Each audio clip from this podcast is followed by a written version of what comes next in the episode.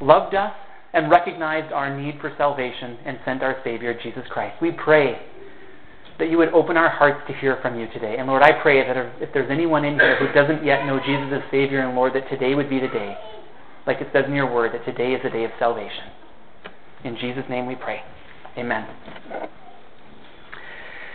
We are starting a new sermon series here entitled Words to Live By. And uh, I got a new clicker and I hope it works. The old clicker wasn't working very well, and now, uh, is it plugged in back there? Oh, man. Well, maybe maybe I need the old clicker, Tom. Uh, sorry about that. We uh, technical difficulties. Okay, we'll get this figured out. The new sermon series, Tom. Maybe you can just click to it too as you bring the new clicker up there. But uh, the the new sermon series is entitled "Words to Live By." Do you remember getting any words to live by when you were a kid? Do you remember um, maybe it was something that a parent told you or a trusted adult they told you, and and as you heard it, you just kind of thought, "Oh yeah, that sounds important." I should hold on to that one. Um, I remember one in my household growing up that it was, uh, I want you to know the value of hard work. And I'm not saying that I lived that one out perfectly, but I, I remember hearing it and thinking, oh yeah, it makes sense that if there's something that's my responsibility, that I should do it and that I should do it well, and that there, there's actually value in hard work. I asked Christine if she had any, and she had one from her mom. Her mom told her once, remember to be teachable. And that just always stood out there. Isn't that kind of neat? That we don't know everything there is to know, and, and we need to remember to be teachable. Um, another one that Christine brought up, this was from Greg Anderson. Um, some of you maybe know Greg Anderson, the director of Inspiration Point Bible Camp. He said, Remember whose you are. As we go through this life, we need to remember that, that we belong to Jesus and we are to shine as lights for him. Um, I also Googled some other ones. I Googled My Mama Always Said and, and saw what would come up. And you might not be surprised, the first one that came up was My Mama Always Said, Life is like a box of chocolates. I don't know, did any of your mamas actually say that to you? But it's a famous one. Or how about this one? My Mama Always Said, Respect your elders. There's a good one. Or my mama always said, choose your words carefully. I remember my mom saying something like that, and uh, she taught me about it's the, about about the heart intent behind the words that you say. Thank you.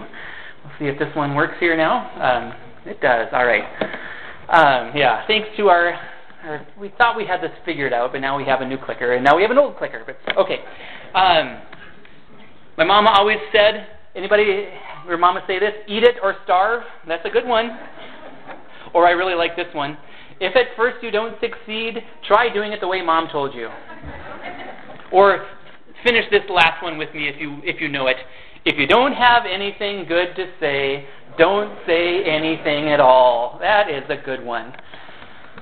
Now, we can be thankful for the words of advice that have been handed down to us, words of wisdom that, that can really impact our lives. Now, with God's Word, it, it's more than that because it's not just like good advice or good suggestions. Hebrews 4.12 says, For the Word of God is living and active Sharper than any double edged sword, it penetrates even to dividing soul and spirit, joints and marrow. It judges the thoughts and attitudes of the heart. So the Bible isn't just people's best attempt to understand spiritual matters. The Bible is God's Word and it is living and active. And over the course of this sermon series that we're doing, I want you to remember to treasure Scripture. I want you to know what a gift it is that God has given us His Word, that, that Jesus prayed that we would be made holy through it. That, that Jesus said, Scripture cannot be broken. Isn't that good to know that as we cling to Scripture, we know that it can't be broken? Jesus also compared Scripture to food, saying, Man does not live on bread alone, but on every word that comes from the mouth of God. I believe that God will transform us. He will mold us and shape us into the people He wants us to be as we humbly submit to His Word. So, for this sermon series, I have picked out my 10 favorite Bible verses. Uh, and I, I've grouped them into five sets of two, so it's a five week sermon series that we're doing. I want to explain to you a little bit of the process of how I came to my, pick out my 10 favorite Bible verses because, as I sent out in an email earlier this week, I want you to pick out your favorite Bible verses. In fact, I'd be really encouraged if you would send me your list, and, and even if you would give me permission to share your list with the congregation. I, I think it'd be cool if we came up with a document, and here's my 10 favorite verses, and here's somebody else's, and here's somebody else's. I just think that we would all be encouraged to know what Scripture God has spoken to us and has really touched our souls. Uh, so for me, what I did, um, a few months ago, I, I wanted to do this project where I would pick out my 10 favorite verses. Because, you know, I always used to say, I think it's one of my favorite verses. And I thought there would be like a 100 of them but uh, in my top 10. Uh, so I, I said, I want to actually figure out what my top 10 are. So um, now let me back up a little bit because part of this process for me has been a lifetime of, of reading Scripture. Um, it was sometime when I was in high school, so three years ago. Um, no, I'm kidding. Um, it was more like 27 years ago that this happened. Um, somebody challenged me to read Scripture every day, and I took him up on that challenge. So I've been reading Scripture daily for a long time, and God has spoken to me. And, and I wanted to collect some of those verses. So a few months ago, what I did is I started skimming through the Bible, and you know how you kind of get to know where the verses are on the page? Um, I, I skimmed through the Bible, like, oh yeah, there's one there, and there's one there. And my first time through, trying to figure out what verses might be in my top 10, I got 139 of them. So, um, 139 verses in my top 10. So I tried to narrow it down, then tried to get down, and it was so painful at times to be, here's these wonderful verses that God has put in my life, and then to be like, sorry, not this one. It was so hard. Um, but I, I finally just told myself, I'm not, I'm not saying anything bad about these other verses I'm not choosing. I'm just picking my favorite, my favorite favorite. So I came up with 10 of them. Actually, I came up with 14, and it was really hard to get down to 10. So I'm going to share with you during the course of this sermon series also my four honorable mention verses that I came up with. But again, if you want to share with me your favorite verses, I would love that. And again, if you want to give me your permission to share them with the rest of the congregation, that would be great. Um, okay, so today we're going to look at two of my favorite verses. I've grouped them under the theme Jesus is Lord, and that's the title of the sermon today. Our first verse that we're going to look at today is Romans 10:9, and this one comes in at number 3 on my list of top 10. So Romans 10:9 says that if you confess with your mouth Jesus is Lord and believe in your heart that God raised him from the dead, you will be saved. You will be saved. Let me start off with a word about heaven. God wants us to go there. We looked at a verse in Sunday school today which, which says that God wants all men, all people to be saved and to come to a knowledge of the truth. There is another option, though. There's a place called hell. And Jesus talked a lot about hell during his earthly ministry. Remember him saying some things about hell and how bad it is? Why do you think Jesus did that? As a warning, right? Because he didn't want people to go there. And I don't want you to go there. So, as we talk about heaven and hell, please know that God has prepared a wonderful place for his children, and he wants you to be there with him for eternity in the best place. And that if that's going to happen, we need to be saved. Now, Romans 10:9 is going to tell us how to be saved. But if we're going to understand Romans 10:9, we should also understand a little bit about its context. So uh, I want to I want to do a little bit of context here from Romans 10:9. In the context of, of this chapter, the Apostle Paul is talking a lot about righteousness. And uh, let me actually quote Billy Graham on this one. I love this Billy Graham quote. He said, "I have to have righteousness to get into heaven, and I don't have any." he was talking about himself before knowing Christ. Now, uh, Billy Graham trusted in Christ, and uh, for those of us who trust in Christ, we get righteousness. But he was talking about all of us on our own. We don't have righteousness. In fact, Romans 3:10 says there is no one righteous, not even one. If you're counting on your own righteousness to get to heaven, it is not going to work because we are not righteous. So we have to get righteousness, and that's where Romans 10 comes in. Paul is talking about actually two different groups of people, and I'll put this verse up there, Romans 10:3. Um, one group of people trying to gain their own righteousness. He says, since they did not know the righteousness that comes from God and sought to establish their own, they did not submit to God's righteousness. God will give righteousness to people, but it's not for those people who assume that they have a righteousness of their own. We cannot be counted righteous according to our own works. So, if we are to be righteous, we need to be saved. We need Christ. And that's what Romans 10:9 so beautifully explains. Uh, oh, sorry, Romans 3:22. For this righteousness from God comes through faith in Jesus Christ to all who believe. So Romans 10:9 tells us about this righteousness and how we put our faith in Jesus Christ. So what I'm, I'm about to explain to you is how we come to know Jesus as Savior and Lord, how we are saved how we put our faith in him. And again, it's Romans 10:9 that if you confess with your mouth Jesus is Lord and believe in your heart that God raised him from the dead, you will be saved. Two action verbs in this verse. Let me first of all mention them. The first one is to confess. It, it means to profess or to declare. Or literally, and this one is kind of helpful for me, the word confess literally means to say the same thing. So God has already said, He's already declared that Jesus is Lord. For us to confess that Jesus is Lord means that we simply agree with God, that we recognize that, yes, Jesus is Lord. And then to believe, that's the other action word in this verse. To believe means to trust, to put our faith in. And, and here, specifically, we are to believe that God raised Jesus from the dead. So we're believing that God has the power, that, that He has the power of life over death, that He's the one who sent Jesus, that He is the one who raised Him from the dead. Okay, so confess and believe, those are the two verbs, the action verbs in this sentence. Now, it says in there specifically that we are to confess with our mouth that Jesus is Lord. What are we saying when we say that Jesus is Lord? Now, what I think is that this is perhaps the most important thing I could ever tell you. I've been looking forward to this for a while, uh, to, to sharing this verse with you, because I think that if we're talking words to live by, if you ever find yourself asking, what, what would Pastor Eric say about this? Which I don't assume that you usually think that, but uh, if you're ever thinking, what, what would Pastor Eric say? I hope that what you would hear me saying, this little voice of mine in your head saying, Jesus is Lord. It's, it's probably the most important thing that I could say to you. Jesus is Lord. So, what are we saying? When, when we're confessing, when we're professing that Jesus is Lord, what are we saying? We're talking about that guy Jesus, who God's Son sent to this earth, and we're declaring that He is Lord. For Him to be Lord means a couple of things. Number one, Lord is the name for God. So it's an amazing thing that, that God the Father would share this name, Lord, with Jesus. And that obviously has to do with the Trinity. We believe that, that Jesus is eternally worthy of worship as the one whom God sent, as the one who, who not only died for our sins, but also was raised again victoriously. He is Lord. He is forever Lord.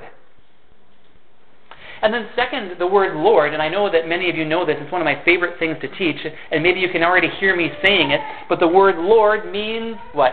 Master. master. Good. You've been listening. Lord means master. And here's the thing about masters there's only room for one. There's only room for one, and it's not us. Again, this is so important. We all came into this world assuming that we were the master of our own lives. We make decisions about what do I want to do? What do I want my life to look like? And if we live like that, just following our own path, we've really set ourselves up as our Lord. So when we're confessing here that Jesus is Lord, it's a, it's a turning away from ourselves and a turning towards God. It's an acknowledgement that He is the one who is rightfully in control of our lives, and we give ourselves fully to Him. That is what we are to confess that Jesus is Lord. And as we're saying it, we're agreeing that we are not Lord. And I love what Jesus said about Lord, the, the word Lord in Luke 6:46. He said, "Why do you call me Lord, Lord, and do not do what I say?" Do you get what he means by that? If he's the Lord, it means whatever he says goes. So, so that's the commitment that we are to make. As we are confessing that Jesus is Lord, we are confessing that it's His way and not our way.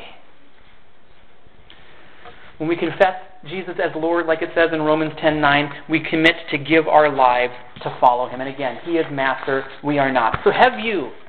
Have you confessed Jesus as Lord? Have you given your life fully to Him?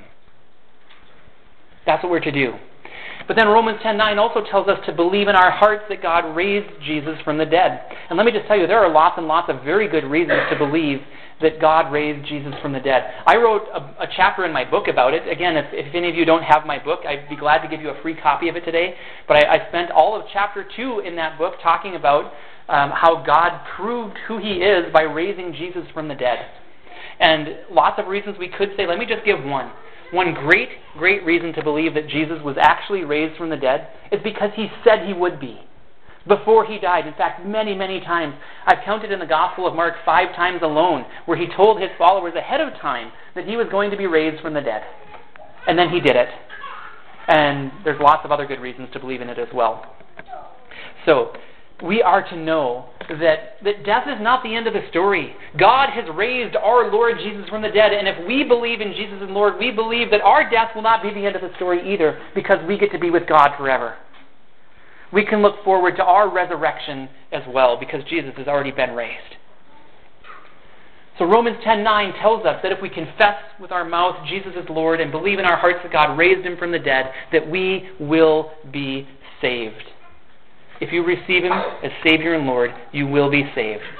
So have you received him?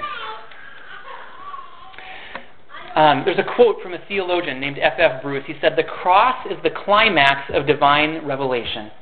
Um, the reason I want to I want to point out that quote today, the, the cross is the climax of divine revelation, because it's in the cross of Jesus that we understand a couple of really important things. We understand how bad our sin was. As we look at Romans 10:9 and it says, "You will be saved," we need to recognize that we need to be saved from our sins.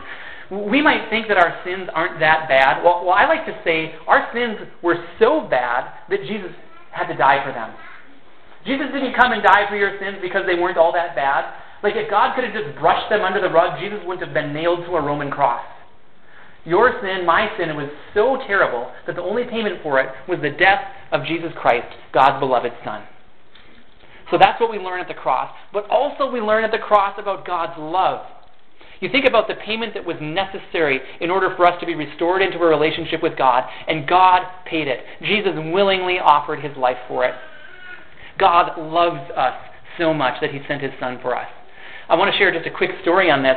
Um, how many of you are familiar here with a little gospel pamphlet called The Four Spiritual Laws? Raise your hand. It's now called Knowing God Personally. Okay, a bunch of you. It's put out by Campus Crusade for Christ. I, I heard a story, and I think it's true because I, I was on staff with Cru for a while, and I heard this, this story there. The story goes that the night before it was going to be printed, it was only three spiritual laws. Bill Bright had originally started off by talking about our sin and he had this stop the presses moment, like the, the night before it's going to print. And he said, Stop the presses. We have to start with God's love. So now, law one in the four spiritual laws, many of you could probably say it with me God loves you and has a wonderful plan for your life.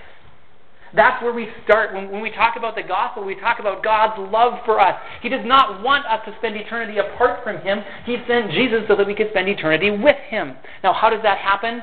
It happens as we receive Jesus as our Lord and as our Savior.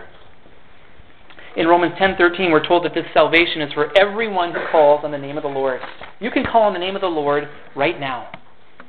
I remember calling on Jesus when I was in high school, and I want to share a little bit of my story right now. And it has to do with one of my honorable mention verses. So this is one of the other four that I'm going to get to in just a moment. Um, the context of this, I, I went to Hillcrest. Now, Hillcrest is a Christian school, but I didn't go there because it was a Christian school. I just went there because my friends went there. Oh, and it just happens to be a Christian school? That's fine, okay. I was sitting in chapel one day, and a preacher shared this verse, Revelation 3.20, where Jesus says, Here I am. I stand at the door and knock. And he explained that that door is like the door in our hearts. And then Jesus said, If anyone hears my voice and opens the door, I will come in and eat with him, and he with me. It was the first time I ever remembered hearing that I was to ask Jesus in to be my Savior and my Lord. And as they talked about sin that day, I knew that I was a sinner. I knew, even though I had a reputation as being the good kid. In fact, uh, I think when I told my parents my testimony at first, they're like, Eric, you were a good kid. What do you need to be forgiven of? Well, I knew. I knew that there was stuff that I had done. We've all done stuff that isn't right. We all need to be saved. So I remember that preacher saying that we should ask Jesus in, and I felt God tapping on, my, like almost like a knock on my heart. And I had a choice to make. And, and really, it's, it's the choice that's for all of us. It's either receive or reject. And I think God in His mercy gives us some time to figure it out. But at the end of the day, it's either receive Jesus as Savior and Lord or reject Him. And honestly, I was a little scared. I was a little scared to give my life to Jesus. I wonder if any of you were the same. I was kind of thinking, what's God going to do to me if I give my whole life to Him? If I confess Him as Lord, I'm giving Him control. What's He going to do?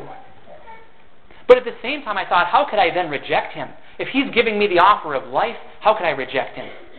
So I prayed. I opened my heart to receive Jesus as Savior and Lord. And I want to encourage you to do that as well. In fact, I want to say a prayer right now. Usually, when I say a prayer in my sermons, it means I'm done with my sermon. But I want to. This is so important right now that I want to pray in the middle of my sermon. I want to. I want to urge you to receive Jesus as your Savior and Lord. Maybe you haven't done that yet. Maybe there's some of you that you've been here for a while and you've heard me talking about this, and you you're just not sure. Maybe it's for some of you kids. Maybe there hasn't been a time where you've actually prayed to receive Jesus as your Savior and Lord. Or maybe you're a visitor here and you've never heard this message before. That was me when I was in high school. I grew up in church and I thought I knew it all. And then I heard that we're supposed to actually receive Jesus as our Savior and Lord. So I want to say a prayer right now, and you can pray it with me if you want to receive Jesus as your Savior and Lord. So would you, everybody, close your hand, close your eyes, and uh, if you want to say this prayer to receive Jesus as your Savior and Lord, just repeat after me in your heart. God, thank you for your love for me. Thank you for sending Jesus Christ, my Savior and Lord. I now pray to receive Jesus as my Savior. I recognize that I have sinned against you, God. Please forgive me. I also pray to receive Jesus as Lord, as my Master. I give my life to you, God. In Jesus' name I pray. Amen. And, and then I thought we'd do this as well. Whether that was the first time you've ever received Jesus as your Savior and Lord, or whether you've been walking with Him for a long time, it says in Romans 10:9 that we should confess with our mouth that Jesus is Lord. So that prayer you did, that was like believing in your heart. But now I want everybody who believes, again, whether it was just today or for a long time, on the count of three, let's say Jesus is Lord together. Okay? One, two, three. Jesus is Lord. Isn't that great? Isn't it great to hear other people saying that too? This world might look at us funny for saying that Jesus is Lord, but there are lots of people who believe it, and it's the best way to live our lives. Now, if we've received Jesus as Lord, what do we do? Are we done? Good! I got my free ticket out of hell. Yes, you did. But what next? The theologian Warren Wiersbe says In the Christian life, we never stand still. We either go forward or gradually slip backward. Or, as uh, our chief theologian in our, in our denomination, Greg Strand, says, we are never done with the gospel. And I love that idea that the gospel is a great message for saving us, but it's also a great message for how we are to continue in our walk with God. So I want to move on to my next favorite verse, which is actually my favorite, favorite verse, number one on my list. It's actually two verses, like Dan. It's okay, it's a sentence, so it's, it's, it's one verse, but it's two verses.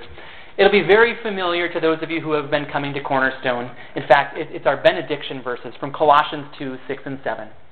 So then, just as you received Christ Jesus as Lord, continue to live in him, rooted and built up in him, strengthened in the faith as you were taught, and overflowing with thankfulness. I know some of you just wanted to say it with me, didn't you? But um, take a little bit of look at a context at the context of these verses as well, because when you look at a verse, it helps to understand the context of the verse. The Apostle Paul wrote the book of Colossians to people who had already received Jesus as Savior and Lord, and he wanted them to grow in their faith. In Colossians 1 6, he said, All over the world, this gospel is bearing fruit and growing, just as it has been doing among you since the day you heard it and understood God's grace and all its truth.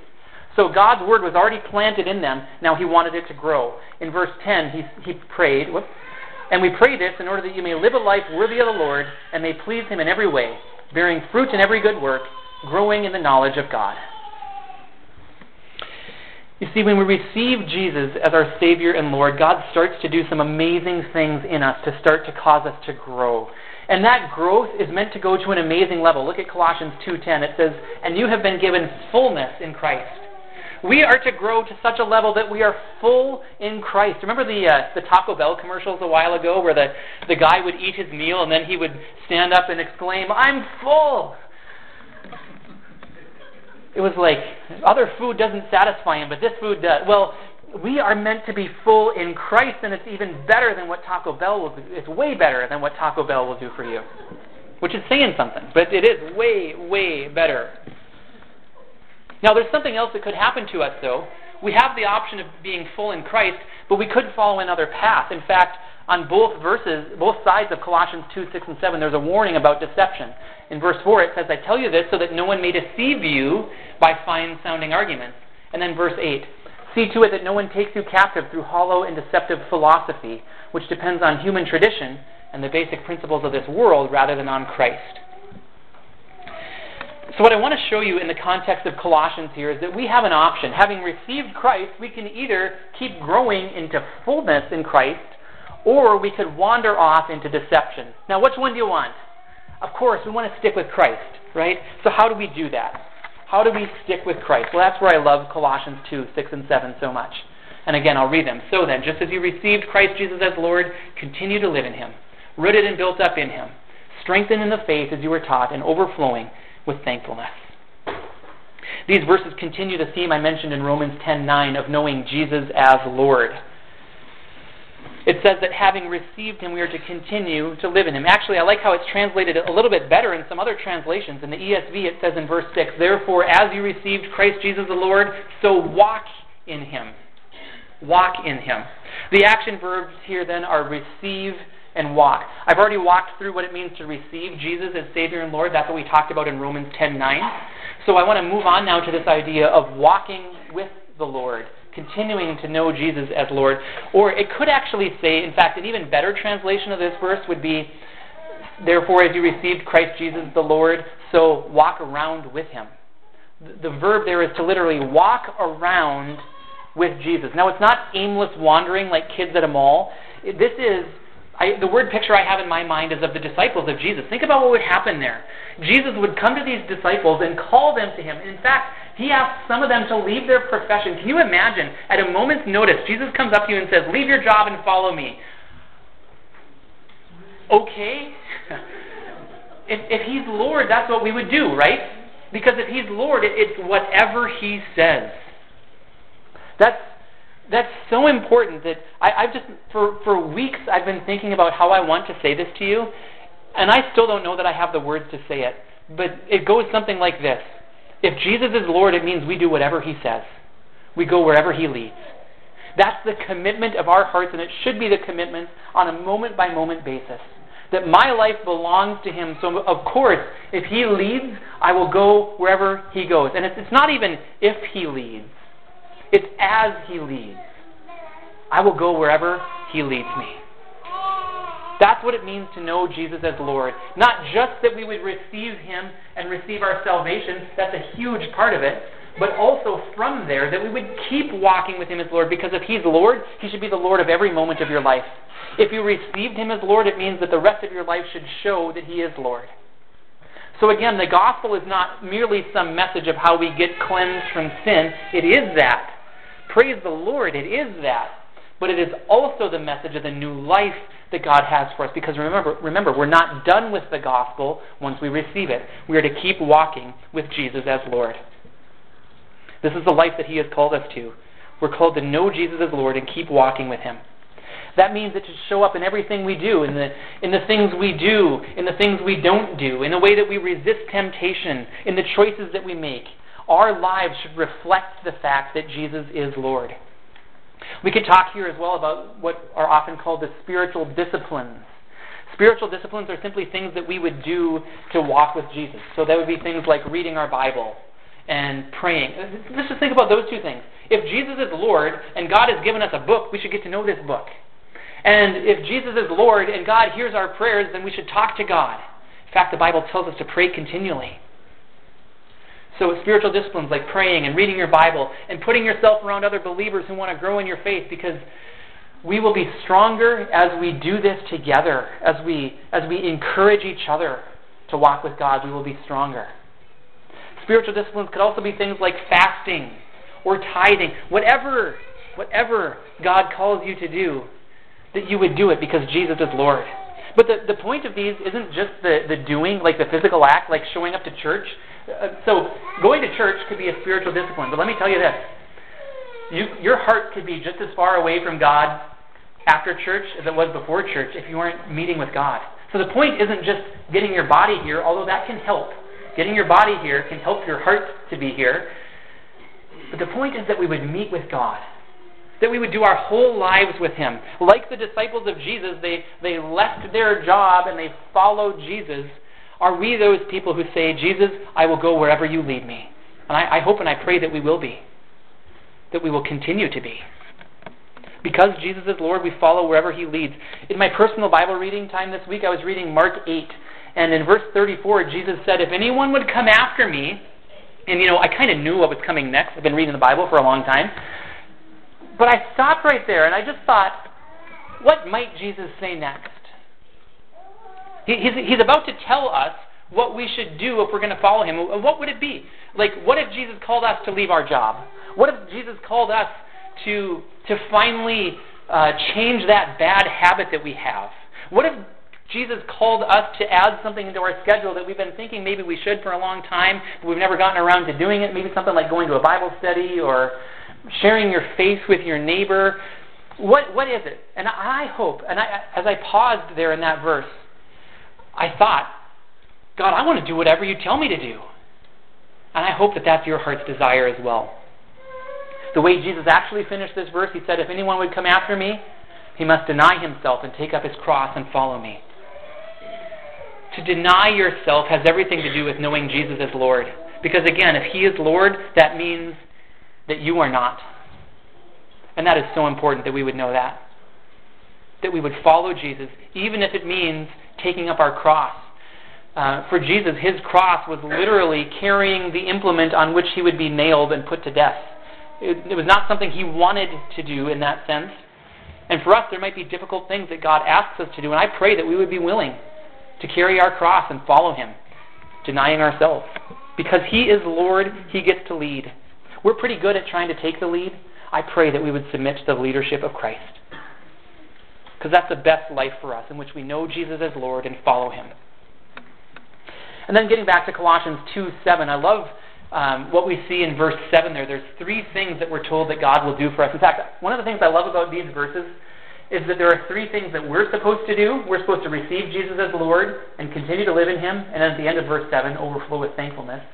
But then in the beginning of verse 7, we see three things that God does for us. He roots us in Christ, builds us up in Christ, and strengthens us in the faith. Rooting is what God does for us when we receive Jesus. It's that act of Him planting us in Christ.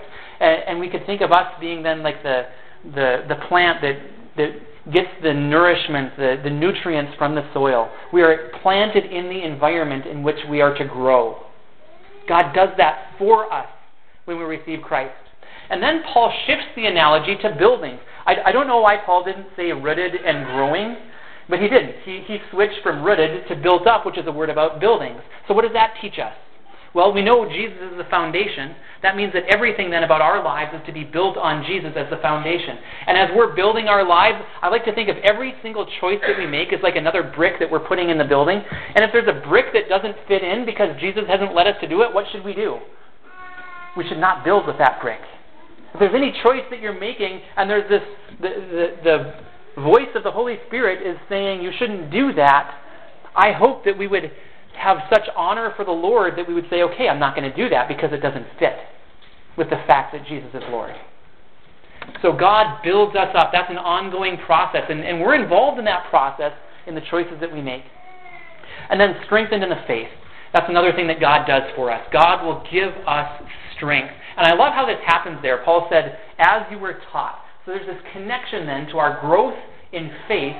It's connected to what we're taught.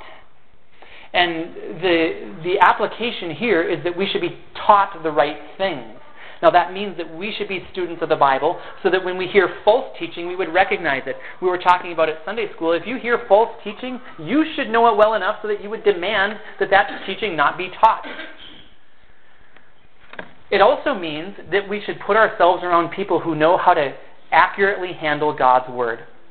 Now, when I talk to college students about, I lead a college ministry at M State Fergus Falls here, and I often give them this tip. I said, I say to them, and, and this applies, it might apply to some of you as well. For some of you, this Fergus Falls might be the place where you, you spend the rest of your days, and you might, you know, spend the rest of your days here at Cornerstone Church as well. But for some of you, you might move on to another city. And what I often tell these college students is, you need to know how to pick the right church. You need to know how to pick the right church. Two very quick and simple tips on that. One, do they love Jesus? And you'll know it. You'll know whether they do or they don't. And then number two, do they honor God's Word? And how do you figure that out? Well, very, very simple. Do they open God's Word and stay in it? Because what's God going to do for us? He is going to strengthen us in our faith according to His Word. In fact, Jesus, the night before He was uh, before He was crucified, prayed for that very thing to happen. We'll talk about that verse in a couple of weeks. I think it made my top ten list. So God roots us in Christ and then builds us up and strengthens us. And then we get back to that last thing, the thing that we're supposed to do, overflowing with thankfulness. I read a quote this week that talked about thankfulness as a sign of Christian maturity. I thought it was so good. People who have learned to walk with Christ also are people who should be learning to be thankful. Because when we're thankful, we're setting our eyes on Christ. We're recognizing that God is the giver of good gifts. Now, what would be the opposite? Um, the opposite of thankfulness, I think, would eventually get to a life of worry. And, and the reason I say that is because if Jesus is Lord, he leads us in ways that are good.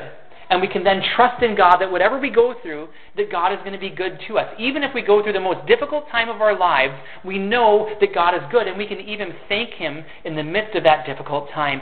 And, and we'll be strengthened in our faith as that happens. But the other option would be if we're pretending to be our, the Lord of our own lives, and then things start to not go the way that we want them to, what's left to think there? I've tried to do it my way, and it's not going the way that I want it to. I have two options there. I either worry because I think I'm in charge, or I recognize that I wasn't created to be in control, and I give my life to Jesus. Thankful people are people who have learned that Jesus is Lord, and that's a good thing, and He's Lord of everything. And because He's the Lord of everything, we can give Him thanks. So, how thankful are you? Are you somebody who's overflowing? This word it, means that. It means overflowing. It means a whole bunch of it. Always. We're commanded in Scripture to give thanks in all circumstances. Have you learned that lesson? It'll be a great lesson for your soul because along with it will come peace and contentment and joy. In fact, just the other day, somebody told me that one of the ways that we get joy is by rejoicing. And it's true. So let's be thankful people who overflow with thankfulness. So is Jesus your Lord? Have you received him? Are you walking with him? If Jesus is Lord, it should show in everything we do. Again, the theologian Warren Wiersbe said, We are to walk in Christ. I, I love this. This is a great summary of Colossians 2, 6, and 7. We are to walk in Christ the same way we originally received Christ by faith.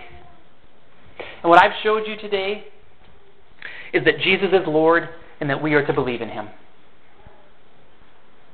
Jesus is Lord and we are to believe in him. Lord, I need you. You are Lord. I'm not. We were not created to do this life on our own or in our own power. God wants us to be with Him, so He sent Jesus for us, that we could live our life with Him now and forever. And if we are to know Jesus as Lord, then we are to keep walking with Him as Lord. Not just receiving Him at one point and then going our own way, but receiving Him and continuing to walk with Him. That means we don't direct our own lives, instead, we let God lead. Now, what we're going to do now for the rest of this service, um, we're going to sing a couple of songs now that are meant to remind us of, of this life in which God is in control and we're not. And then after we do those two songs, we're going to do a time of communion. And one of the things I love about communion, well, first of all, Jesus commanded us to do it. And then second of all, the very elements of communion share the gospel story with us as we partake of these elements in communion, it's like we're reminding each other of the gospel. And as we eat them, it's almost like we're confessing with our mouth, not with our words, but with our chewing and our drinking. We're confessing that Jesus is Lord. So that's what we're going to do here with the rest of our service. Is we're going to sing a couple of songs, go into communion, because we believe that Jesus is Lord, and we believe that the best life for us is the one in which we follow Him wherever He leads. May we have faith to trust Jesus as Lord and to keep walking with Him. Would you pray with me? Heavenly Father, we thank you for this wonderful gospel message that we can be saved. And Lord, we recognize again that we have sinned against you so many times. We thank you for the forgiveness that comes only through Jesus Christ. And we confess again that Jesus is Lord. And God, we pray that you would strengthen us to keep walking with Jesus as Lord wherever he leads. And that as we know Jesus as Lord, we pray, Lord, that you would build us up in the faith, that you would strengthen us according to your teaching. And Lord, may we be people who are rooted in Christ and who overflow with thankfulness. You are worthy, God, of our whole lives. We give our lives to you. In Jesus' name we pray. Amen.